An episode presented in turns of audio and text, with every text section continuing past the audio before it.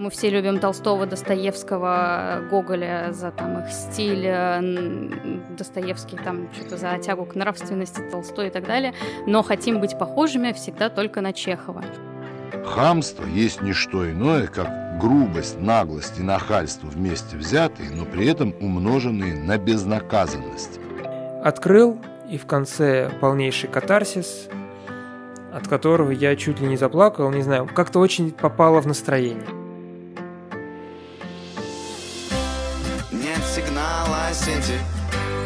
Самое время, чего же мы ждем? Наши пропажи никто не заметит И на Google Maps координат не найдет.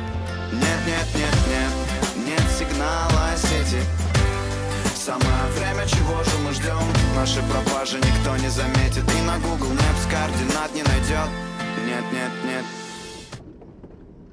Еду я, значит, в метро, поднимаю глаза наверх и вижу надпись слоган московского метрополитена «Нам с тобой по пути». И так как тягаться с метрополитеном московским нам с тобой еще рановато, ну еще годик, наверное, то понимаю, что меня могут обвинить в плагиате. Друзья, я правда придумал это сам. Не то чтобы это было какое-то особенное название нам по пути, но у них это прям слоган, они это пишут почти везде, на, каждом, на каждой листовке. Но там есть с тобой. Но я этого, правда, не видел. Сегодня, не сегодня, на этой неделе. Впервые это увидел, очень расстроился. Вот. Но метро нас везет из точки А в точку Б, а наш прекрасный подкаст везет нас в просветление. Да. Э, с вами подкаст «Нам по пути». С вами снова Вова, моя прекрасная ведущая Настя. Всем привет. Всем привет. Будем обсуждать что-нибудь очень-очень интересное. Эм, давай начнем с того, что наши актеры полетели в космос. Mm. Юлия Пересильд mm-hmm. и режиссер Клим Шипенко полетели в космос снимать фильм «Вызов». Вот странная тема. Во-первых, она странная, потому что это не какая-то идея, но знаешь, когда ты сидел, писал сценарий и понимаешь, как бы было круто. Пошел к Рогозину, говоришь, а можно? Ну, пожалуйста. И он такой, ну, наверное, можно что-то с этим сделать, давай попробуем. Другое дело, когда есть новость о том, что Том Круз летит в космос от Голливуда снимать фильм. И тут ты резко решаешь, что мы будем в этом первые моментально находишь, ну это новость еще прошлого года, просто сейчас только mm-hmm. они полетели, моментально решаешь э, найти режиссера, э, находишь режиссера фильма в текст «Холоп» и «Салют 7». «Салют 7» я не смотрел, но текст и «Холоп» — это прям, ну, просто не масштабное кино, скажем так. А тут надо явно что-то масштабное, что-то прям невероятно космическое. А про Салют 7 я слышал очень мало, потому что, по-моему, там еще где-то в то же время выходил фильм про Леонова, про первый выход, mm-hmm. время первых. И вот на него я сходил, а на Салют 7 не пошел. Ну, два российских фильма про космос. Хватит пока что. Вот, ну, короче, я очень надеюсь, я, конечно, очень надеюсь, что это будет э, классное кино, которым мы всей страной пойдем и будем им гордиться. Но есть такое ощущение, что все это пишется только ради вот этих сцен. Есть такое ощущение, что как бы весь фильм сейчас где-то в подполье сидит и пишется вот к этой вот сцене, которая будет снята в космосе. Подгоняется под него. Э, я нашел какой-то сюжет, сюжет о том, что медсестра вынуждена лететь в космос, потому что в космосе раненый космонавт. И она не космонавтка, но вот вынуждена лететь и спасать ему жизнь. И э, говорят, что это будет драма. Ну, вызов, как бы ее вызывают в космос. Mm-hmm. Ой. Есть пара отличий э, между Томом Крузом и нами. Фильм Тома Круза спонсируется Голливудом, мужиками с толстыми кошельками – и, скорее всего, окупится. Наш фильм спонсируется нами, налогами нашими. И это как бы как будто немножко нечестно. Еще я тоже слышал мнение, что это же чье-то место было. Ну, то есть они двое летят два актера, а на это место были два космонавта, это был запланированный рейс, и этих двух космонавтов сказали, ну, вы идите пока, постойте в стороночке, нам надо фильм снять срочно, первыми в космосе. Если честно, я думаю, что мы, если бы вот мы не знали, что это будет сцены в космосе, мы бы даже и не заметили.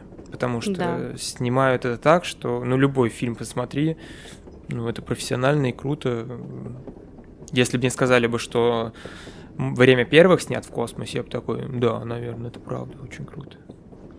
Потрачено уже 400 миллионов, по-моему, они запросили у фонда кино, они, понятное дело, одобрили. 400 миллионов. Это очень много. Это, конечно, ну, голливудские фильмы снимаются и за большие деньги, но голливудские фильмы окупаются. Вот. Ну, вот такая новость. Пойдешь на этот фильм? В Италии. Да, кстати. Настя, если что, да, уезжает в Италию, в Италию, поэтому мы будем общаться через скайп, записывать для вас подкасты. Она будет нам рассказывать, как там дела. Да. Ну а мало ли, вдруг будет настолько крутой фильм, что его будут во всем мире показывать. Просто я, конечно, не сильна в киноиндустрии, но я вообще не понимаю, зачем это нужно, если это действительно любую э, ситуацию, любую местность можно воспроизвести в кино, э, не побывав там. Почему, зачем это нужно делать? Это символ. это, Первый это именно, фильм в ну космосе. именно да, как э, то, Первый. что это круто, да. Да.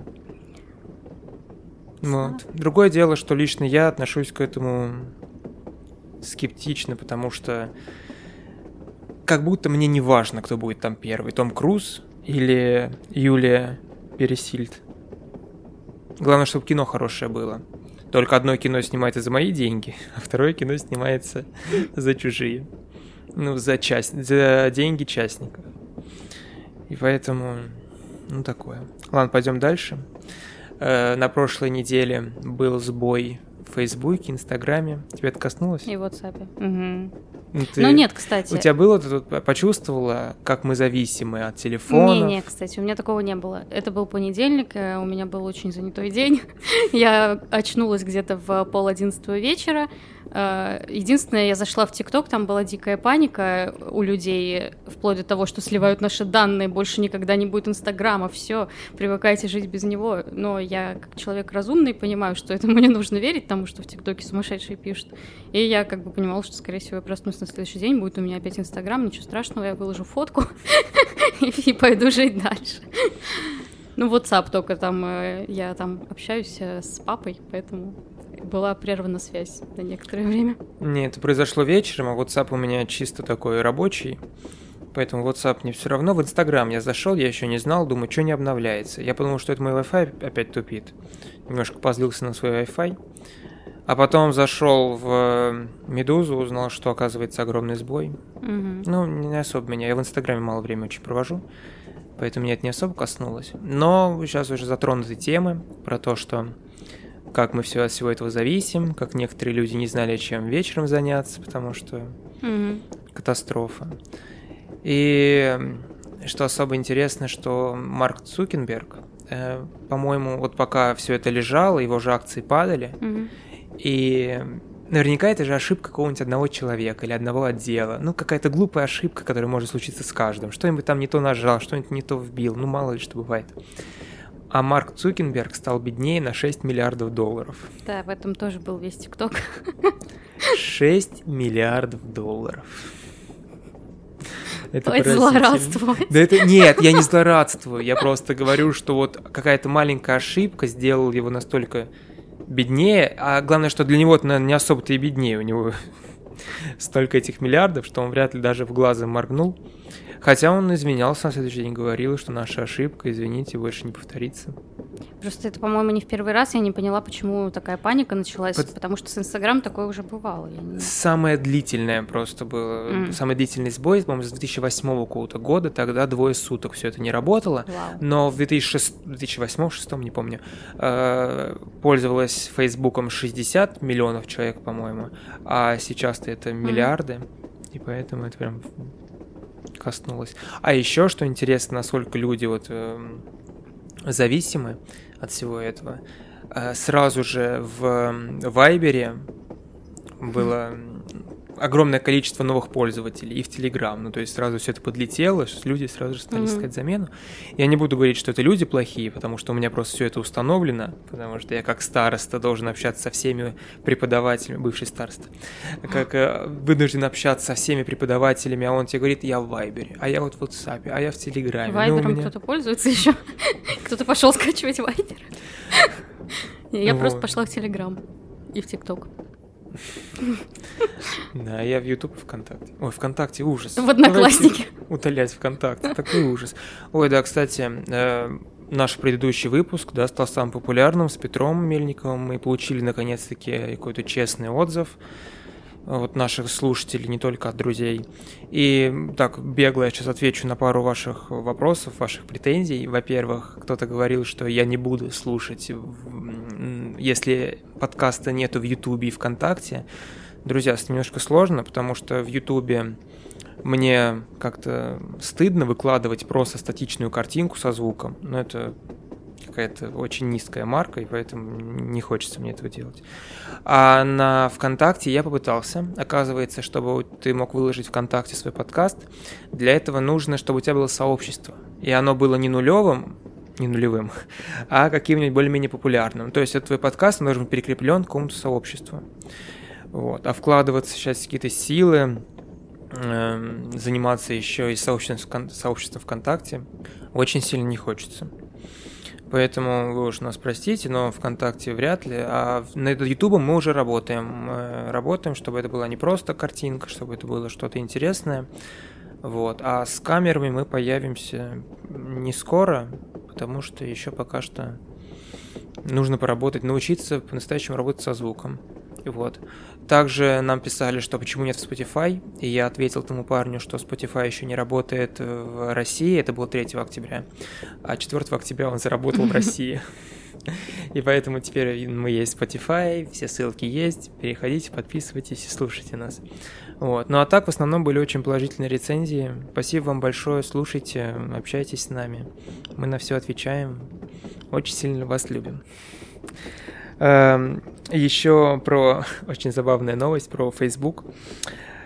Э, тренер футбольного клуба Ротор, бывший игрок сборной России, э, подал иск в суд на корпорацию Facebook. Потому что когда его фамилию упоминают, то Facebook блокирует сразу и удаляет эти сообщения. Знаешь, какая у него фамилия? Хохлов. Серьезно? Дмитрий Хохлов. И казалось бы, что ничего в, этом, в этой фамилии плохого нету. Это забавно. Вот, да, надеюсь, что он выиграет. Это сложно, ну то есть Facebook явно же там есть алгоритмы, которые просто находят, понимают, что это зачастую оскорбление и просто удаляет его фамилию. Я не знаю, что бы я сделал на месте Фейсбука. Наверное, просто как комбинацию Дмитрий Хохлов хотя бы как-то выделял. Забавно, очень забавно. В сентябре произошло два громких события. Э, я эту новость говорю только ради шутки, которая вам будет не смешная. Э, для россиян два события. Первое это вышел 13-й iPhone, а mm-hmm. второе это сменилась э, Государственная Дума Российской Федерации. Mm-hmm. И мне очень понравилась шутка про то, что и там, и там изменения чисто косметические, а вот русские за это заплатят. Вот, но на самом деле еще хотел поговорить про Apple. Я очень люблю лицемерие. Я люблю Apple, я им пользуюсь, они мне нравятся, но ненавижу лицемерие. Когда они начинают э, все оправдывать заботой об экологии. Ну, то есть мы не кладем зарядные устройства, потому что экология. Но мы-то понимаем, что, ну, может, и экология немножко. Но когда у тебя на баржу до Европы на одну баржу поместится в два раза больше телефонов, то это чисто логистический выгодный шаг. Ну, то есть ты сможешь заплатить меньше, а перевести больше. А также выходит 13 iPhone, и вы специально делаете э, кнопки громкости чуть пониже, чтобы старые чехлы не подходили. Но мне кажется, это не забота об экологии, это забота о том, как бы заработать побольше. Но они тебя сейчас услышат, конечно. Нет, я вот кричу в небо. Во вселенную. Во вселенную. И надеюсь, что они меня услышат, потому что я не против, чтобы вы зарабатывали. Зарабатывайте, на мне зарабатывайте. Просто давайте хотя бы не прикрывать все это экологией. Будем честны. Я хотел высказаться, я высказался. Вопросов нет. Также одной из основных тем прошлого месяца и этого месяца – это Нобелевская премия. Э, самое главное для нас, что ее получил Дмитрий Муратов, э, российский журналист, главный редактор издания «Новая газета». Э, разделил он ее с филиппинкой Марией Рессе, которая тоже занимается журналистикой. Выдали им Нобелевскую премию за мужественную борьбу за свободу слова на Филиппинах и в России. Эм, Новая газета – это прекрасное издание, которое я лично частенько читаю. У них также есть подкасты, есть YouTube. Они в основном специализируются на расследованиях. Совсем недавно у них вышло расследование про убийство их э, журналистки Анны Политковской. Эм, если вы не знаете, кто это, то обязательно переходите, послушайте. Я думаю, что там есть чему удивиться и в иной раз поразиться. Эм, Нобелевская премия, вообще комитет, который выдает, они такие аккуратные, то есть они стараются э, именно Нобелевской премии мира поднимать какие-то важные вопросы, но не доходить до скандала. Ну, то есть они вот намекают про то, что в мире все еще есть тоталитарные государства, э, и это нехорошо, но делают это аккуратно вот через э, подобных личностей, которые об этом пишут. Э, уже выдали Нобелевскую премию по литературе, Нобелевскую, Нобелевскую премию по химии, выдали Нобелевскую премию по физике. По физике выдали трем, э, двоим за исследование климата, третьему за хаос. Э, также выдали премию за физиологию и медицину, там за то, почему и как мы осязаем, то есть почему мы чувствуем холод, тепло, легкое прикосновение боль. Эм, если вам все это интересно более подробно, то переходите на Медузу, в которой это подробно описано. Также на N плюс 1 статейки есть, которые разбирают эти темы довольно-таки понятным языком. Поэтому мы за, на этом заострять свое внимание не будем. Э, Еще в этом месяце сходил в кино на Дюну Вильнева. Mm. Э, долго говорить не буду, скажу одно. Красота неописуемая, снята прекрасно, операторская работа просто великолепная. Это пустыня, эти летающие корабли нового типа, мне уже... Это тоже круто, как прописан локации, как прописаны транспорт. Но, опять же, проблема с сюжетом. Проблема в том, что, во-первых, я не знал, что экранизируется не первая книга, а первая часть первой книги. Mm-hmm. И поэтому, когда я сидел, а фильм-то не маленький, что-то около трех часов. Да, я слышала про него. Э, и я сижу, понимаю, что прошло уже на часа два с половиной, а такое ощущение, что только завязка. Угу. И я не понимаю, я сижу, и у меня в голове, а как вы будете все это развязывать за последние полчаса? А и в конце оказывается, финал? да, открытый финал, вот так вот тын, продолжение следует. Я такой, я не был к этому готов. А когда ты к этому не готов, это как-то наиболее обидно. Мы еще ходили с подругой, и вот э, после просмотра мы оба вышли с ощущением, что два с половиной часа нас вводили в тему и нифига не вели. Угу. Этот э, новая эпопея, которая начинается, это практически игра престолов в космосе. Но есть такое ощущение, что я включил середину первого сезона Игры престолов, и вот когда-то там давно о них всех все рассказали, а ты догоняй. Ну, то есть, все так бегло, все так непонятно. Сидишь и вот за какие-то просто фразы просто цепляешься и додумываешь то, что надо было сказать Вильневу. Вот, поэтому я думаю, что сходить нужно. Сходить нужно в кино, если оно до сих пор идет, обязательно сходите. Если уж не на этот фильм, то на что вообще в этом году ходить в кино? Потому что это очень красиво. Музыка нагнетающая. Она настолько нагнетающая, что в плохом сюжете я переживал. Ну, то есть там были какие-то малочисленные баталии, очень малочисленные. И в них я прям переживал, потому что музыка, э, саундтрек просто великолепный. Но вот с сюжетом проблемы. Еще главный э, актер, э, не, неописуемый красавчик, мне лично нравится, Тимати Шаламы. А, э, он слишком худой для этой роли. Он там иногда делает довольно-таки там броски какие-то, ну, бросает больших мужиков. Ага. Но ты не веришь, что он способен на это, потому что он еще более дрыщавый, чем я, а я дрыщавый. Вот. А, прекрасные актеры. Короче, все, кроме сюжета, в этом фильме прекрасно. Но сюжет, к сожалению, тебя вводят в картину, но вводят так, что тебе приходится догонять, ты просто сидишь, пытаешься, потом выходишь с кино, а ты поняла вот это, вот я спрашивал там у подруги, ты поняла? Она такая, ну вот вроде бы вот так, вот так, вот так, что-то додумали немножко, ну вроде как сложился пазл. Будет очень обидно, если фильм не соберет, если не будет второй части, потому что это будет тогда, считай, половину фильма выложили и все это заглохнет. Так что пусть Вильнев снимает дальше, учтет свои ошибки.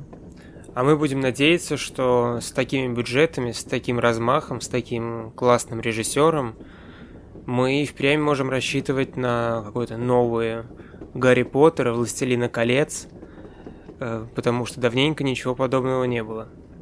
Ну, так что держим кулачки, надеемся. А сами переходим говорить о чем-нибудь более великом, например, про литературу.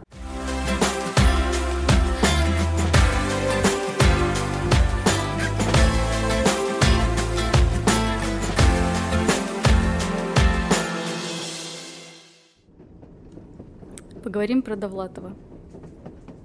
Почитал? Да, почитал. После твоего первого подкаста слегка переживал, что это будет очень тяжелый писатель. Но, как он сам о себе сказал, и я прям подписываюсь под его словами на все сто процентов, он не писатель, он рассказчик. Mm-hmm. Потому что я прочитал «Чемодан», прочитал э, «Заповедник», немножечко прочитал его «Компромиссов», отдельный сборник произведений. И вот он именно рассказчик. Он просто берет и рассказывает. Он как бы не признается, что это он. По крайней мере, везде написано, что он не о себе пишет заповедники в чемодане, но хотя даже в, в чемодане он прям к нему прям обращаются Сергей Довлатов. Во все, я не читала все, но во всем, что я читала, всегда есть он в произведении как герой, и он всегда Довлатов. Да, и мне очень-очень хотелось, чтобы это был именно он, чтобы это было как, как бы реальные события. Угу. Но я пытался какие-то факты из э, чемодана сопоставить с его фактами из жизни, и что-то не билось, и поэтому все-таки. Да, в этом, а, как мне кажется, и есть э, вся соль Довлатова и то, почему он крутой. Когда читаешь Довлатова, я даже не хочу думать, хотя об этом пишут и говорят все литературоведы, что, конечно же, там а, присутствует в немалом количестве и вымысел художественный, и искажение дат, каких-то фактов. Может быть, что-то и было из этих событий в его жизни, но они переплетены не так, как они происходили в жизни. Но при этом все равно ты читаешь как будто то, что он действительно проживал, читаешь правду. Вот это, на мой взгляд, главное качество Довлатова, главная характеристика его прозы, то, что это правда. И это то, что действительно с ним происходило. Тебе как кажется, почему он крут? Мне кажется, что он, во-первых, мне очень понравился он как личность. Это такой mm. большой, здоровый mm-hmm. мужик с усами, которого там грузинские корни, такой слегка грузин. И мне просто вот тянуло к нему, как вот к Маяковскому, как к глыбе. Я обожаю таких, подумал. Ага. обожаю таких людей, которые просто вот тянут тебя к себе. Э, им, я не скажу, что мне очень сильно понравился заповедник. Чемодан мне был интересней, просто как история, вот так вот. Mm. Читать его истории. Но это было так легко и просто читать, что ты просто сел такой, ой, а уже все, что ли? И, и чемодан и заповедник очень маленькие книги. Э, мне кажется, что за два вечера каждую прочитать элементарно. Да. э, почти как любое другое произведение Довлатова. Да, и я, судя по записям в интернете, это внешкольная программа, ну, то есть летом дети читают, угу. и поэтому это и для детей, и для взрослых. Взрослые там дают свои смыслы, дети свои, но и тем и тем будет очень легко это читать.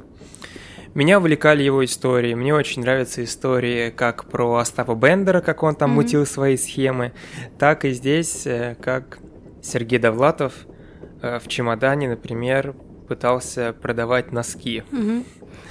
Вот, мне это очень нравится. Мне очень нравится погружение в эпоху Советского Союза, как взаимодействовали советские люди, какой у них был быт. Потому что, если так не вдаваться, какую-то историю, да и в истории мало что нам рассказывают, то, что прям там было все под запретом, все ходили все в, в сером, строем, пели советские песни и отдавали честь пионерам. А вот так вот, вот далее я буду рассказывать про Михалкова, там тоже много этого присутствует. Мне было очень приятно это в Довлатове. Единственный минус, я это очень не люблю в людях, это, ну, это просто отрицательная черта, это алкоголизм, и я не нахожу ему оправдания. Почему? Потому что в России он пил так, как не становился популярным, а в Америке он начал пить, стал популярным, начал пить, потому что он не в России. Ну, есть легкое ощущение, что это просто была сильная алкогольная зависимость, и что и умер он из-за этого в Америке, в Нью-Йорке. Эм, есть ощущение, что просто не смог справиться, хотя вот этот образ глыбы, который может справиться со всем чем угодно, конечно, этот факт о нем не поддерживает. Как один из его друзей говорил, что вот, например, это мое дополнение, что Венечка Венедиктов, он пил, потому что у него образ жизни такой. Он не знал, чем еще заняться, кроме как пить. А вот э, Довлатов, как говорят его друзья, пил так, как будто он себя, ну знаешь, можно в себе вены резать, чтобы наказать себя а вот он пил. Ну, то есть пил так, прямо чтобы как, как, само, как метод самоубийства. И из-за этого, в конце концов, и умер довольно-таки молодым, по-моему, 50, да, ему было с небольшим. По-моему, даже 50, вот. 48 это, или 49. Конечно, очень-очень грустно. Разрушает его мнение. Мое мнение о нем. Чем он тебе очень нравится? Ну, чем э, э все, что ты сказал, в принципе, я под этим готова подписаться, да, э, это то, о чем стоит говорить, когда говорим про Довлата. Главное, о чем я уже сказала, то, что он правдив до невозможности, и ты можешь э, и прикоснуться к эпохе советской, и почувствовать там, какая была жизнь. И прикоснуться к другому, э, к другой теме про жизнь иммигрантов э, в Америке, про жизнь советских людей в Америке. Э, потом почувствовать, что такое творческая личность писателя, этот весь его тернистый путь и так далее. Ты все это, когда читаешь Довлатова, ты чувствуешь, ну, ты этому бесконечно веришь и чувствуешь, что да, действительно так оно все есть, как он описывает. И тоже процитирую, ты вроде что-то цитировал, процитирую и я про рассказчика цитировал. То же самое в ту же самую степь, что он говорил тоже сам о себе. Писатели пишут, как люди должны жить, а я же пишу, как они живут.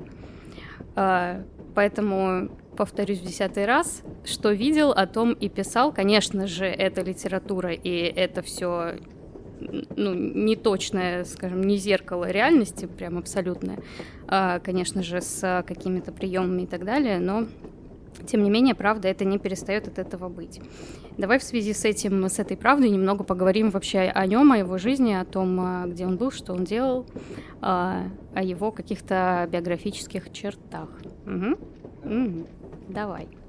Родился он в Уфе, что просто как факт, но быстро переехал в детстве еще его семья, они переехали в Ленинград, где он, собственно, откуда он уже уехал потом в Америку. И, в принципе, Довлатов известен как а, один из самых, а, один из самых известных а, писателей-иммигрантов советских. И он был там... он известен не только нам и людям в то время, он был известен в Америке. Самый-самый да. популярный тогда журнал, в котором печатали литературных писателей, э, Нью-Йоркер, угу печатал его, все ему сильно завидовали, но вот ему хотелось, чтобы он напечатали именно в России.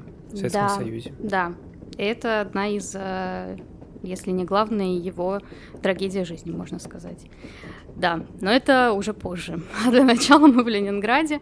Довлатов в Ленинграде живет, э, поступает там в университет, учится на филфаке, не доучивается. По-моему, года два он там проучился, не доучился. Во время универа э, работает там в газете, то есть Мгм. он постоянно на протяжении всей своей жизни пишет. Да, он э, еще был журналистом, не только писателем, и в изданиях различных он, да, много работал.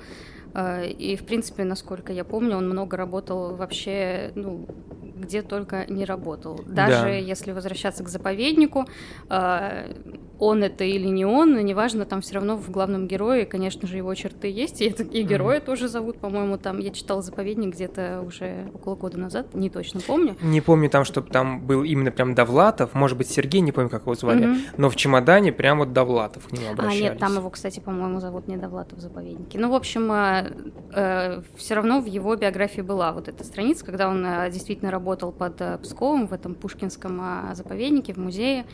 Так что, э, да, действительно, он э, много профессий сменил, много где работал, подрабатывал, и, в принципе, вообще всегда о себе с э, таким э, небольшим уничижением, как мне кажется, говорит в своих э, произведениях, э, описывая себя как человека неудачливого, который денег не зарабатывает. В чемодане, по-моему, это было в том рассказе, где он описывает знакомство с женой и рассказывает о том, что она, э, в отличие от него, зарабатывала деньги, решилась Мгм. на переезд, э, на иммиграцию в Америку, а он э, такой Как вот- он не пишет э, в чемодане, она умела зарабатывать деньги, в отличие от меня. Да, да, да, да. Ну и, в принципе, все его герои, не только те, которые отсылают к его именно личности, а в заповеднике очень много таких героев, которые тоже вроде бы люди. Они могут быть талантливыми, там, а, умными, эрудированными, но они пьют водку и, в принципе, проводят свою жизнь, а, пропащая жизнь. У него, по-моему, даже есть такой тоже что-то типа термина пропащая жизнь. Да. А, так вот. Э, Мгм. В Ютубе сохранились вырезки из его передач. И у него есть там 8-минутное эссе про бесхозных людей. Вот Мгм. про то, что ты говорила, про тех людей, которые вроде и талантливые, вроде, но они не могут ужиться в этом мире, в этом времени, и поэтому э, пьют и становятся совершенно бесхозными, ненужными людьми. Так и есть, да. У него это, в принципе, тоже одна из ключевых тем. А, Вот тоже у меня небольшая цитата, мне понравилось просто описание из а, иностранки, из его а, произведения «Иностранка». Там главная героиня девушка, попозже поговорим поподробнее, но он ее описывает отпетая, погибающая, беспомощная и нахальная. И при этом добавляет а, тоже от лица вот этого героя, который как бы является ну, которым как бы является сам автор, а добавляет вот такая, какая мне нравится. Да, вот ты сказала о нахальстве, я вспомнил, что вот в этих вот вырезках с Радио Свободы на Ютубе, где его вот эти маленькие эссе, э, есть о хамстве, о том, как Набоков пытался донести своим э, американским студентам некоторые российские термины, и вот один из этих терминов был нахальство, что это непередаваемое слово на американский язык. И вот Довлатов пытается представить свою точку зрения по поводу этого слова. Я даже предлагаю вам сейчас это послушать вместе с нами, заинтересовать, чтобы вы тоже прошли и послушали, может быть, что-нибудь э, еще у Довлатова.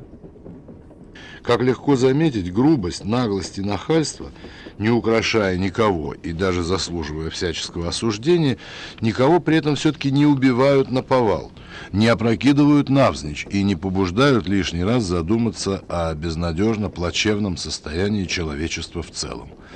Грубость, нахальство и наглость травмируют окружающих, но все же оставляют им какой-то шанс, какую-то надежду справиться с этим злом и что-то ему противопоставить.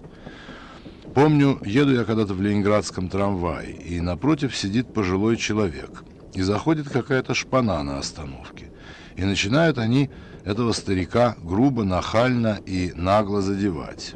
А тот им что-то возражает. И тогда один из этих наглецов говорит, «Тебе, дед, в могилу давно пора». А старик подумал и отвечает, боюсь, что ты с твоей наглостью и туда успеешь раньше меня. И тут раздается смех, и хулиганы, в общем, стушевались. Я к чему это вспомнил? Имела место наглость, грубость, но старик оказался острый на язык и что-то противопоставил наглости. С хамством же все иначе. Хамство тем и отличается от наглости и грубости, что оно непобедимо, что с ним невозможно бороться, что перед ним можно лишь отступить.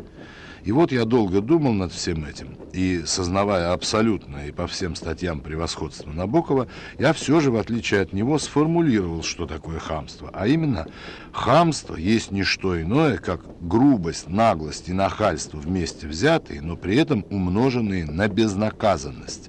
Именно в безнаказанности все дело, в заведомом ощущении ненаказуемости, неподсудности ваших деяний, в том чувстве полнейшей беспомощности, которое охватывает вашу жертву.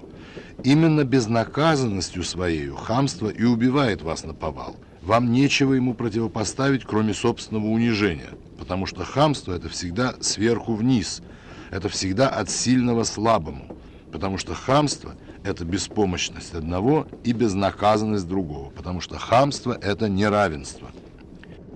Вот, ребята, обязательно послушайте. Мне кажется, вам понравится. Всегда приятно послушать умного человека.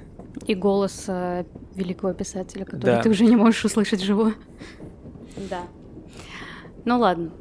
Мы остановились на том, что он учился в Ленинграде, не доучился, и, в принципе, жизнь его в России, точнее, в Советском Союзе не складывалась, его не печатали. Он, э, да, работал журналистом, он начал печататься в каких-то зарубежных изданиях, но, в общем, э, не приходила к нему именно вот эта писательская слава у нас в стране. Да, по поводу того, что он... э, Если вот коротко, в двух словах, кто такой Довлатов? Довлатов – это человек с интересной жизнью, который еще и писать умеет, и который описывает свою жизнь и то, что его окружало. Вот, ну то есть э, представьте человек, который все повидал, везде побывал, чего только не делал, и вот он еще об этом красиво пишет. Как минимум, он служил два года в армии, и служил он не где-то, а охранял э, заключенных. Охр- ну, то есть около тюрьмы охранял, сопровождал их, что порождает кучу интересных историй, которые тоже есть в «Чемодане» и в других его сборниках.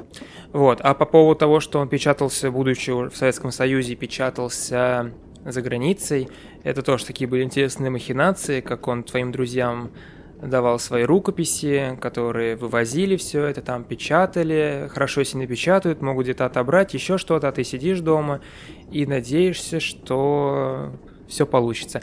Еще одна маленькая забавная история, как он эм, общался со своими друзьями, ну, обычной почтой, а его почта приходила как-то странно, он говорит, что какими-то порциями, ну то есть не так, как они пишут, а какими-то порцайками.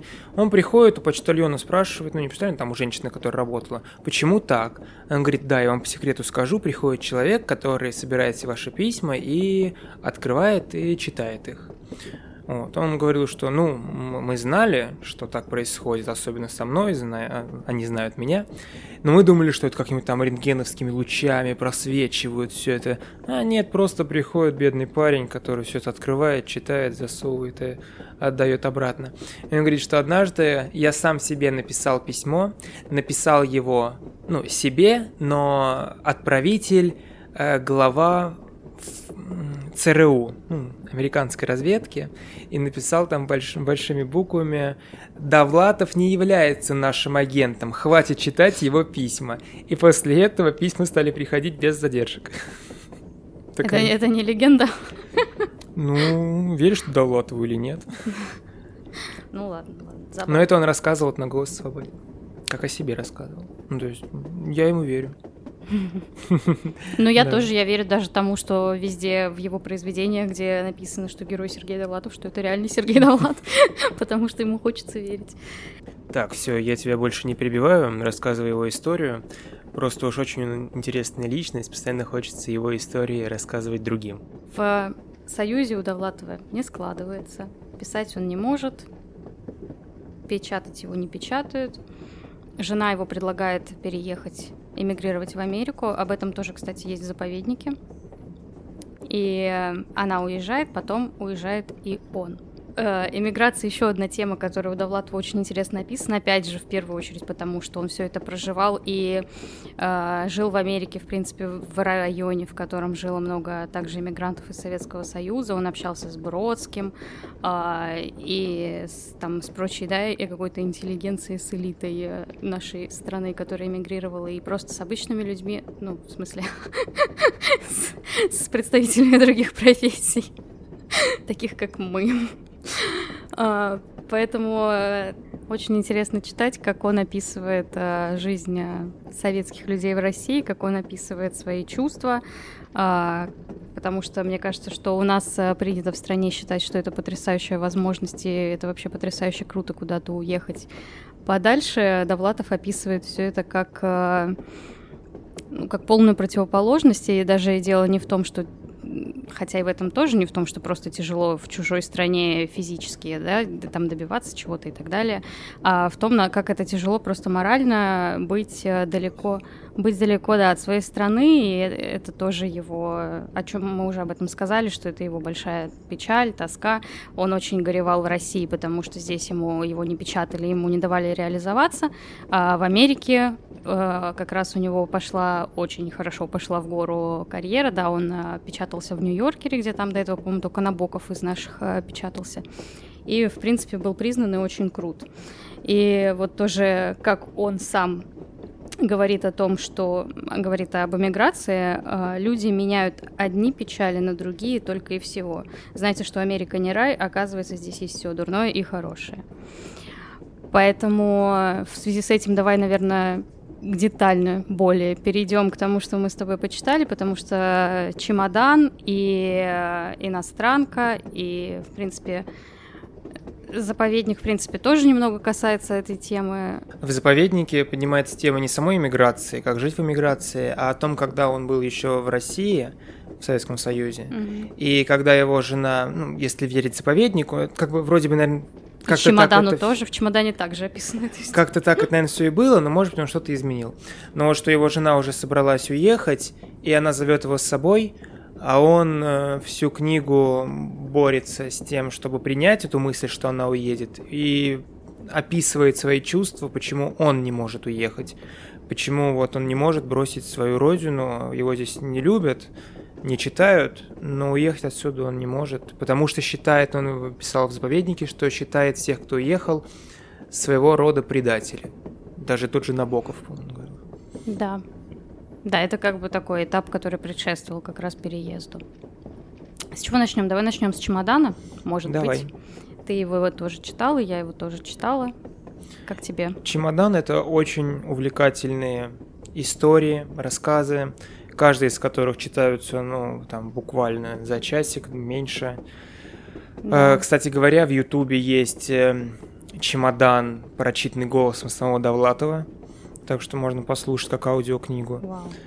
Эм, это просто интересно, очень легко читается и всегда интересно, как тогда жили люди, как тогда выживали, что было что мы, мне кажется, знаем вот о одной грусти в Советском Союзе, но надо не забывать, что молодежь тоже находила свои способы развлекаться, что-то там мутить. Да, на самом деле я бы даже сказала, что грусти там гораздо меньше именно в, чема... Э, в этом произведении, угу. чем каких-то противоположных, не знаю, юмора, иронии. Вообще у Довлатова обалденное чувство юмора. Многие именно за это его любят, просто люди, которые любят читать, многие говорят о том, что любят Довлатова за его чувство юмора, потому что оно у него, правда, классное, и, в принципе, принципе, какие-то анекдотические э, черты, это они являются одними из ключевых в довлатовском вообще стиле.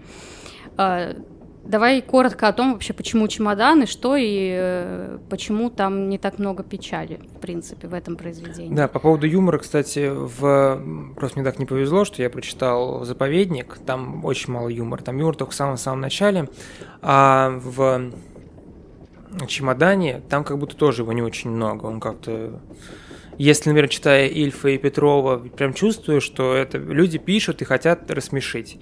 То ну, здесь понятно. он так, если вот получится вписать какую-нибудь шутеечку, то можно, но... Это скорее, если, э, ну, не знаю, что-то типа тра- трагикомедии. Mm-hmm. Там, э, потому что тема-то сама не веселая. В принципе, он описывает всегда... Э, такие либо трудности человеческие, либо горести и так далее. Просто в довольно легкой форме, в довольно четкой. Бродский, кстати, где-то я прочитала, говорил, что его проза, она как стих. Он очень э, выверенно пишет. Где-то я прочитала, что он вообще не допускал, э, чтобы в одном предложении у него э, несколько слов начинались с одной и той же буквы. Это вообще было просто табу. Ну вот, так чемодан. Почему чемодан? Фабула просто коротко в предисловии описывает э, он, что когда он уезжал в Америку, а, он взял с собой один чемодан, и по сути, как бы по сюжету, он достает, э, уже будучи там в Штатах, достает разные вещи из своего чемодана и рассказывает короткие истории, там их, по-моему, 9 или 9 рассказов, из которых состоит сборник, э, рассказывает то, э, какую-то историю, связанную с этой вещью. Да, так получилось, что ему нечего, в общем, ну, персонажу этой книги, да. нечего было с собой взять, вот он посмотрел на свою комнату в Советском Союзе, и да что мне с собой брать? Там все есть, все можно купить, и поэтому взял с собой только те вещи, которые напоминают ему о каких-то событиях в своей жизни интересных. И вот он приехал, у него этот в Америке чемодан две недели стоял, он его не открывал, и вот как-то mm-hmm. вечером решил открыть, и вот доставая каждый предмет из этого чемодана, он вспоминает и рассказывает нам историю, связанную с этим предметом. Да, да, и в этом и суть, наверное, потому что о каждой вещи он рассказывает, э, каждая вещь это какое-то теплое или веселое, или там э, важное воспоминание, а, это ностальгия, это опять же вот это чувство тоски по родине, опять вот эта тема а, жизни вдали от своей страны. Да, я очень боюсь немножко вас напугать, что мы прям говорим об этой грусти, о России, о выезде из России. Но вот, по, крайней мере, в этих двух книгах совершенно не чувствуется вот место, где нужно пустить скупую слезу и где-то уйти в депрессию. Э, он так легко об этом рассказывает, что, знаете, есть такие книги, которые и фильмы, которые психологически сложно посмотреть или почитать, потому что ты знаешь, что это что-то великое, но я себя измучаю, потому что это просто через меня все пройдет, а тут ты это читаешь практически как учебник по истории. Вот просто тебе рассказывают о том, как было в 80-х в Советском Союзе. Нет, ну вот тоже не совсем. Это тоже может напугать. Вот, кстати, грусть не факт, что может многих напугать. Разные люди бывают, кому-то нравится. Мне вот, кстати, если бы я такое услышала рецензию, даже без юмора и так далее, я бы, может быть, и взялась читать. А то, что это как учебник, я бы тоже не сказала, потому что э, в этом тоже важный момент. Он пишет о том, что было с ним, он как бы вроде бы описывает свою жизнь, но это же тоже не просто описать свою жизнь так, чтобы это было интересно. Именно то, как он это делает, если я сейчас э, пойду писать о том, э, я, конечно, там, возможно, мой день не был наполнен такими же событиями, как у Довлатова, и в этом суть, но все равно описать э, простые, реальные события, без всяких там фантастических элементов и так далее, чтобы при этом все равно заинтересовать просто тем, как ты пишешь, это тоже очень сложно. Он, кстати, э, тоже у него есть э, какая-то цитата, там довольно длинная. Суть в том, что мы все любим Толстого, Достоевского, Гоголя за там их стиль, э, Достоевский там что-то за тягу к нравственности, Толстой и так далее, но хотим быть похожими всегда только на Чехова. И это супер показательно, по-моему, потому что Довлатов, если его действительно сравнить с кем-то из классиков, то я бы сравнила его, правда, с Чеховым.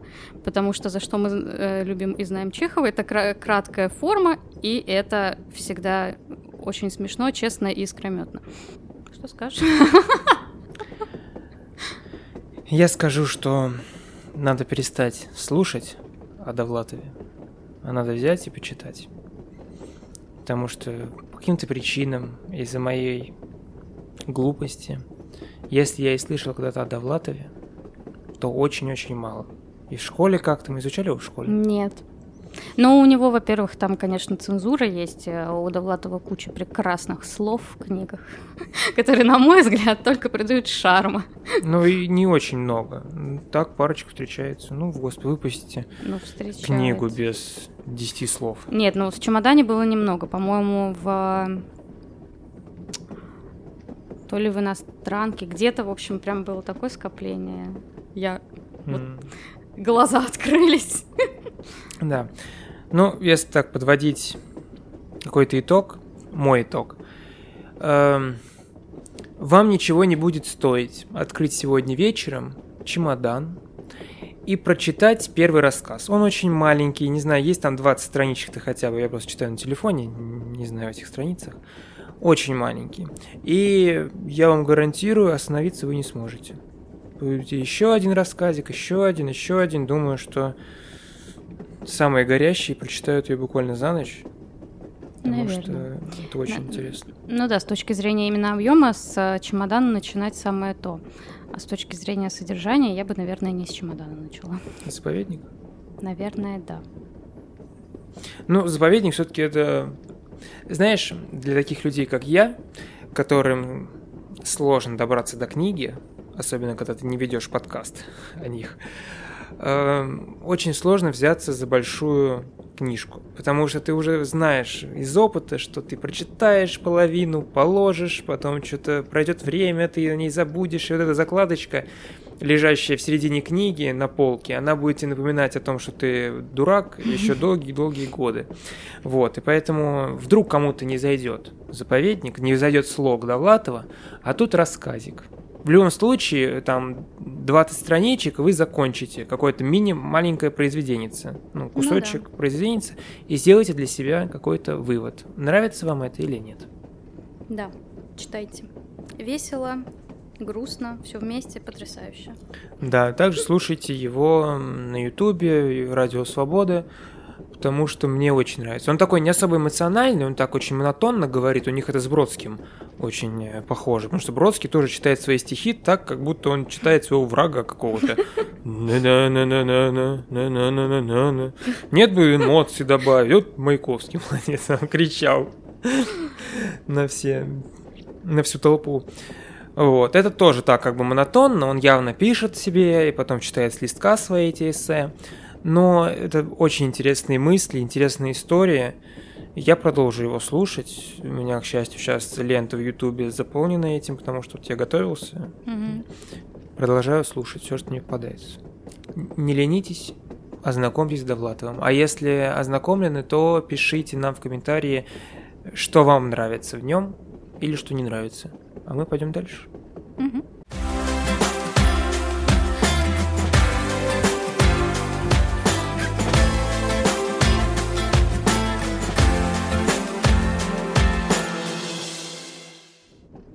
Мой сегодняшний рассказ будет о Никите Сергеевиче Михалкове. Если вы, услышав эту фамилию, уже тянетесь, чтобы выключить подкаст, то подождите. Потому что есть что рассказать. Родился он 21 октября 45 года, в год Победы. Эм, Его отец очень известный человек, литератор, писатель Сергей Михалков, который был, в принципе, так, на короткой ноге со, со Сталиным. Сергей Михалков написал гимн, переписывал его. Э, Его мама была тоже творческой личностью, поэтессой. Его брат Кончаловский, Андрей Кончаловский, он взял фамилию мамы, мама была Кончаловская. Короче, семейка талантов. Никто там ни на ком не отдыхает. Ну, как говорят, что талант на детях отдыхает. Тут вроде как не отдыхает. Давайте разберемся. Он поступает, во- во-первых, в 18 лет он уже снимается в фильме «Я иду, шагаю по Москве», где играет талантливо. Ну, он круто играет. Во-первых, я не сразу там его узнал, но по его манере речи он бьется легко. Он хороший актер. Давайте признаем, во-первых, был опрос в Советском Союзе, не помню какого года, но он был признан лучшим актером. То есть он не только хороший режиссер, но и прекрасный актер. Давайте попробуем выделить главные черты э, Михалковского кино. Во-первых, это камерность. То есть большинство его фильмов происходит чуть ли не в одной квартире, э, иногда в одной усадьбе. Чаще всего это парочка актеров, а не какой-то огромный балаган. главных актеров. Всегда это самые лучшие актеры. Вот к чему к чему, а к актерам вообще, ну не придерешься никогда. Это такие роли. Э, каждая главная роль в фильмах Михалкова – это гаранты качества актерского мастерства. Эм, он всегда говорит, ну, чаще всего он говорит о прошлом. Это всегда революция, это всегда 19 век. То есть э, он так, э, такой тонкой нитью через все свои фильмы говорит, что хорошо не там, где нас нет, а там, где мы когда-то были. То есть об этой ностальгии, о прошлом, что вот раньше было хорошо, все там было прекрасно. Эм, схема его кино. Я постарался вот подумать, как можно описать его кино. Пришел к выводу, что его кино это камерное, э, незамысловатый сюжет, может быть просто любовный, может быть какой-то семейная легкая драма. Но в этот сюжет вкраплены детали. Детали, которые отсылают нас к каким-то событиям, к самым главным мыслям, которые пытается донести нас Михалков. Ну, то есть его лучшие фильмы сняты в советское время. Тогда нельзя было все что угодно. Фильм «Родня», например, э, в нем было 200 правок. То есть ты снимал фильм, приносишь, тебе говорят, что вот это, вот это, вот это, пожалуйста, уберите, подрежьте, переснимите, так нельзя. Э, и вот он балансировал. И поэтому в его основной сюжет это обычно что-то простое, легкое, а вот детали маленькие, которые он добавлял, вот в них самая главная суть, которую пытается донести до нас. И вообще это поразительно, как он не оказался на полке и не прогнулся под советским цензором. То есть э, в этом, для этого нужен талант. И поэтому я заявляю, что Михалков талантливый. Вот. Он начинает снимать, снимает свой среди чужих, чужой среди своих в 28 лет. Рассказывает там о дружбе, о товариществе. Конечно же, рассказывает о том, какие красные во время революции были хорошие, а белые плохие. Эм, сюжет там, ну, настоящий вестерн. Есть золото, кто-то его своровал, нужно его вернуть. Из-за того, что фильм длится всего полтора часа, мне показалось, он слегка ну, какой-то нарезанный, что ли. Ну, мы привыкли, когда смотрим такие фильмы, к истории более детальной, а это иногда перескакивает. Я такой, а как там оказался вообще? Что вообще произошло? А еще я смотрел фильм какого-то старого образца, и картинка тоже такая плохая. И поэтому какие-то детали даже не замечал. А потом увидел, что на Ютубе есть э, атмосфильма, отретушированное это кино. Поэтому, если будете смотреть, то посмотрите там. Но это его не главная картина, хотя начать так – это профессионализм. Доброе, хорошее кино, в котором есть аллюзии, которые еще фиг поймешь, но это, я это обожаю, когда нам режиссер не разжевывает, а когда додумай сам. Я показал тебе... Может быть, это просто красивый кадр – а может в нем что-то есть. И вообще, на самом деле, все, что у Михалкова снято э, до фильма 55, вот практически каждый кадр, если он какой-то слегка странный, ну, если это не диалог, если вот камера куда-то отъехала или показывает не главных героев, скорее всего, там есть какой-то второй смысл. И вы найдете не все, я нашел не все. Скорее всего, самый главный кинокритик всея Руси найдет там не все но все, что найдете, и когда ты это находишь, это очень приятно, душе тепло. Кстати говоря, когда был Долин у Дудя, Дудь у него спрашивал, какое кино вы посоветовали бы для тех, кто хочет начать смотреть умное кино, но сразу на Тарковского натыкаться не хочется, потому что ты там такой, что я посмотрел. С чего начать? И тогда Долин говорит о раннем Коппола, а я вот вам скажу, смотрите Михалкова раннего. Умное кино, и причем оно снято так, что и интеллигенция найдет там умные отсылки, но в то же время на переднем-то плане интересная история с классными актерами. И поэтому даже если вы там ничего не найдете, то вы просто посмотрите на прекрасную игру актеров, на прекрасную музыку, которая сопровождает фильмы Михалкова. Давайте поговорим про три самых главных фильма Михалкова, по моему мнению.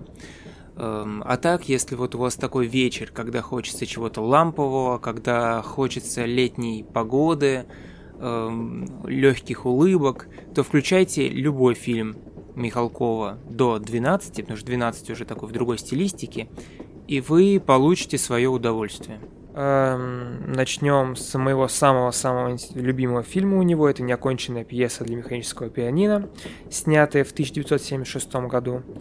Э, этот фильм я посмотрел совершенно случайно, просто все так хейтят Михалкова, и я думаю, а за что? Надо посмотреть что-нибудь его. Главная его картина, а тут еще название такое броское, которое, хм, интересно, о чем это. Открыл, и в конце полнейший катарсис, от которого я чуть ли не заплакал, не знаю, как-то очень попало в настроение. Настя, ты посмотрела, расскажи свои ощущения. Да, я бы тоже начала с того, что самая сильная часть, по-моему, в этом фильме это концовка. Там такой э, выплеск и всплеск э, эмоций, э, вообще, в принципе, по на протяжении просмотра всего фильма постоянно очень разные и смешанные эмоции. Извини, пожалуйста. Еще у Михалкова есть такая черта, в самом начале фильма он всегда заставляет нас понервничать, потому что очень много героев, ты да. не знаешь их имена, и ты такой, а, я сейчас ничего да. не пойму, сейчас будет просто беда бедой. Это почти в каждом его фильме. То есть у него есть фильмы, где там всего парочка актеров, но вот э, неоконченная пьеса или утомленный солнцем, это семья, в которой бабушки, дедушки, племянники, ты такой, а, и там то же самое. Я прям помню, да, как я это открыл, думаю, боже, Чехов, но... семья. Да, это экранизация Чехова, какой-то ранней пьесы безотцовщины, по-моему, начинает называться. Их там я несколько, не их там такая. Ну, короче, да, это вот прямая аналогия с тем, как ты, когда начинаешь читать какое-то драматическое произведение, пьесу, ты смотришь на первой странице есть у тебя вот эта афиша, где написаны э, имена героев, кто, кто они друг другу, и ты вообще сначала, когда тебе очень тяжело начать, потому что ты не понимаешь вообще, кто все эти люди. Да, здесь тоже было такое ощущение. Сначала их вроде бы двое. Вот первая э, картина, первый э, эпизод, э, но там сам Михалков снимается в, в этой картине. Как и в большинстве и... своих картин. Да, и, кстати, я думала, что у него будет главная роль, но нет а было бы неплохо. Но нет, да, первая картина вообще потрясающая, это просто, ну, визуальный такой э, рай. Я люблю такую картинку, в принципе, советское кино — это всегда очень приятные чувства, хотя бы от того, что ты смотришь на именно такой визуал. Мне это напомнило, я обожаю фильм э, «Жестокий романс», мне это немного, там тоже играет Михалков, кстати, э, и прекрасная, э, невероятно красивая Лариса Гузеева. Я его смотрела много раз, и мне это напомнило чем-то, потому что, в принципе, тот же э, вайб, те же костюмы, то же время, это где-то начало, наверное, прошлого века, конец 19 века все красиво, все приятно. Э, вот эти вот э, реплики, такие, которые кажутся сейчас нам неестественными, но они такого придают своего шарма, э, интонации странные. Ну, в общем, смотришь, все интересно, потом начинается, да, их все больше и больше, этих людей. Приходят новые герои, я думаю, боже, о чем же вообще интересно фильм, потому что ни по названию, ни потому, что они вначале делают, вообще Я думаю, что даже в середине не непонятно, чего, к чему да. это вообще все идет. Да.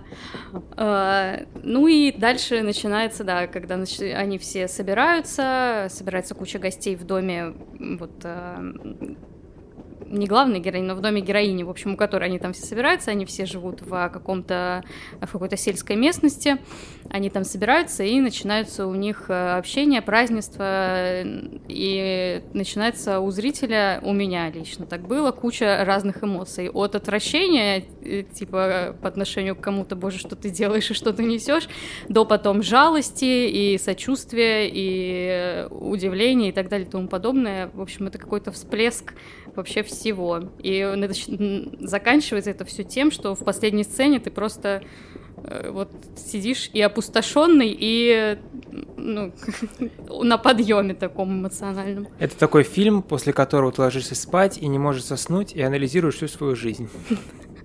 Да, именно после, э, особенно в, после этого заключительного монолога и заключительных э, немых всяких кадров, где никто ничего не говорит, а просто э, что-то показывает. Да, это тоже такая черта Михалкова. Иногда люди на втором плане просто мимикой говорят больше, чем на первом mm-hmm. плане люди, которые тут открыли рот и что-то произносят. Михалков красава. Да, это мое самое любимое кино. Мне кажется, это мое самое любимое советское кино вообще. И одно из самых любимых кино на русском языке. Очень советую вам посмотреть, найти вечер, преодолеть вот это начало, когда ничего не понятно, очень много героев, и, возможно, вам, ну, какая-то скукотища, не Марвел, э. Попробуйте. Вы точно станете лучше по окончанию.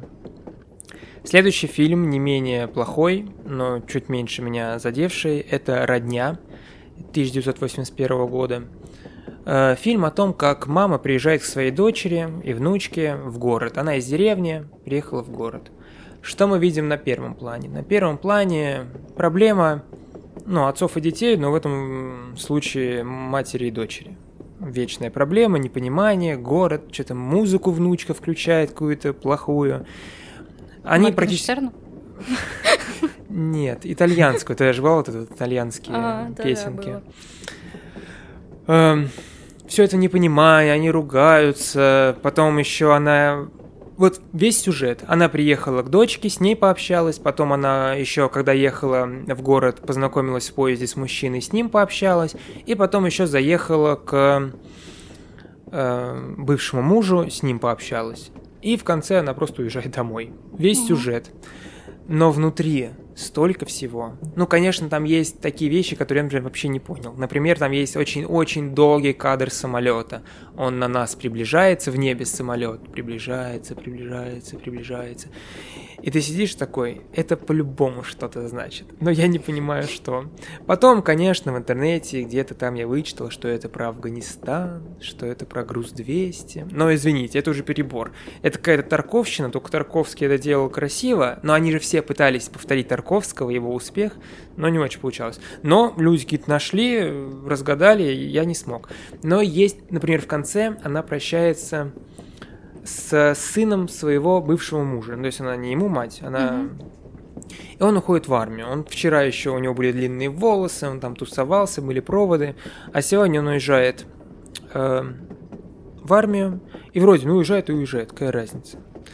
Но там красивый кадр, как едут эти машины, и если ты понимаешь, что в это время шла афганская война, и что этот сын едет на афганскую, скорее всего, попадет в Афганистан, то все, концовка фильма уже имеет совершенно иные краски. А еще в фильме есть вот эта внучка, которая очень плохо себя ведет. Она постоянно включает телевизор на всю громкость, она постоянно выпрыгивает из шкафа, ну, испугать бабушку или маму. Мама просто уже ходит, ну, у нее еще отца нет, отец ушел. Там он тоже есть, но и семью нашел, поэтому мама воспитывает вот дочку сама. Она постоянно ходит в наушниках, слушает непонятную музыку. И вот э, коронная, она сказала бабушке, чао какао, бабушка. Ну такое, знаете, ты из деревни приехал, а тут внучка какая-то тебе чао какао говорит. Эм, вот. Но ты, я, для меня это просто была самая главная линия про эту внучку про которое мама уже с ума сходит, потому что она не выдерживает, она не может найти себе мужа, у нее там проблемы на работе, она ругается, они когда с бабушкой ругаются, там крик и ор. Вообще фильм очень громкий, в нем очень часто кричат. Мне прям было вот немножко от этого тяжело. И вот эта бедная внучка, она все это слышит, все орут, на нее орут, просто потому что она под руку попалась. И я прям вижу, как эта внучка пытается просто, чтобы на нее обратили внимание. Она одевает какие-то странные наряды, включает музыку, чтобы на нее обратили внимание, но до нее нет дела. И это тоже до, до сих пор очень частая mm-hmm. ситуация, когда дети попадаются под руку, когда мама с папой ругаются, и ребенок хочет, посмотрите на меня, я вот это сделал, я там, послушайте мою музыку, взаимодействуйте со мной. Но все, что делают родители, это воспитывают. Потому что дружить с детьми, ну что это, маленький какой-то, ну его нафиг. Эм, в нем прекрасная музыка, в нем прекрасные, великолепные актеры. В фильме огромное количество вот этих деталей, которые хочется подмечать. Фильм не говорит о чем-то, вот в нем нету смысла. В нем главный смысл то, что приехала бабушка и не может в этом городе ужиться. Но в нем еще тысяча смыслов, которые вот найди свой. полюби его, и тебе этот фильм понравится. Поэтому вот две, два фильма «Неоконченная пьеса для механического пианино» и «Родня» я вам советую посмотреть. Итак, идем дальше. В 1994 году выходит картина «Утомленные солнцем», которая впоследствии выиграет Оскар и Гран-при Каннского кинофестиваля. Кстати говоря, главный приз Каннского кинофестиваля он э, в том году проиграл Тарантино с его криминальным чтивом. Вот. Этот фильм э, «Утомленный солнцем» показался мне менее интересным, чем «Родня» или «Неоконченная пьеса», из-за своей, как мне кажется, направленности на иностранного зрителя. То есть он изначально планировал попасть на Оскар и в Каны. И поэтому темы, которые он поднимает, основные, они понятны любому русскому человеку, и из-за этого показаны очень явно и слегка приторно, ну, то есть для меня. Он разжевывал это для иностранных зрителей, но мне это было показалось приторным. Но выработанный стиль Михалковым э, здесь все еще присутствует.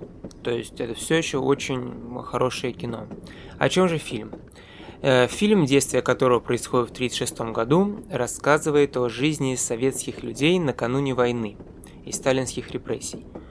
Э, главные персонажи этого фильма – это легендарный комдив Котов, которого знает каждый пионер, и его большое семейство, которое наслаждается чарующими летними деньками. Котов э, нежится своей молодой женой, играет со своей дочерью и ведет э, непринужденные разговоры с близкими в своей усадьбе. Все это продолжается, пока к ним в гости не приезжает старый знакомый жены, э, не помню, как его зовут, роль которого остается загадочной почти до самого конца совершенно непонятно, кто там злодей, не злодей, хорошая такая интрига. Так что вот, в общем-то, и вся завязка фильма. Что же хочет нам сказать Михалков? Он этим фильмом рассказывает историю одной счастливой семьи на пороге катастрофы, которая коснется даже тех, кто убежден, что ну уж он точно неприкосновенный. Ну, я вот говорю о сталинских репрессиях, потому что Котов был так недалек от Сталина, можно сказать, в дружеских отношениях. Опять же, основной сюжет, не считая последних 20 минут, как и в предыдущих фильмах, это легкая мелодрама с развивающейся такой интригой. Но, как и в предыдущих фильмах, в нее вкраплены это такая и история любви, мести, предательства. Ну и самое главное, это иллюстрация тяжелейшего периода нашей Родины – а главное, что усилил эту иллюстрацию он, показав весь этот ужас глазами ничего не понимающей девочки, которую сыграла его дочка, и сыграла прекрасно. У них такая химия на экране, это невероятно. Вот у Михалкова, он играет там главную роль, и его дочки. Эм, так что эта картина однозначно вошла в историю российского кинематографа, и поэтому, если вас интересует кинематограф, э, вы хотите в нем как-то разбираться, то, наверное, эта картина обязательно к просмотру. Дальше происходит что-то непонятное. Он снимает фильм «55», э, посвященную Владимиру Владимировичу Путину на его юбилей 55. Дальше он снимает продолжение «Утомленных солнцем», которые он называет притчей. Он там говорит, что мы еще не готовы, мы позже поймем. Но, к сожалению, я думаю, что эти фильмы просто не работают. Вот все, в фильме все может быть идеально, но вот не работает и все. В этом фильме не все идеально. Он просто переборщил, в некоторых местах, и из своей камерности, которая была в прошлых фильмах, он перешел к эпопеям. Он стал э, рассказывать историю России. Вот. А еще мне кажется, что так как раньше э, цензура его сдерживала, то сейчас его ничто не сдерживает. Даже наоборот. Давай, расскажи, что было в Советском Союзе. Он перестал скрывать свои лучшие мысли и это стало не так интересно смотреть, как раньше. Поэтому, наверное, если у Михалкова выйдет новое кино в кинотеатрах, я на него не пойду, пока мне вот все мои знакомые не скажут, он вернулся. Потому что, как сказал Петр в прошлом подкасте, когда пару раз дали по рукам, уже не хочется доверять. Вот, вот такой получился Михалков, интересный, загадочный, загадочный. Да, нарцисс, но тем не менее прекрасный режиссер и прекрасный актер, поэтому уютным вечером я очень советую вам ознакомиться с его лучшими картинами прошлого века. Вот, друзья, смотрите хорошие фильмы, читайте хорошие книги, слушайте наш подкаст. Хорошие подкасты. Хорошие подкасты, например, наш. Нам очень приятно. Просто к примеру. Нам очень приятно, что множество из вас подписалось на нас в Яндексе, подписалось на наш телеграм-канал. Э, ставьте нам оценки на Apple подкастах. Слушайте нас на Spotify, где угодно. Скоро появимся мы и на YouTube. Э, в телеграм-канале с нами можно пообщаться, мы с удовольствием отвечаем, готовы послушать ваши замечания по поводу нашего контента. А нам пора. Пора. Совсем скоро встретимся.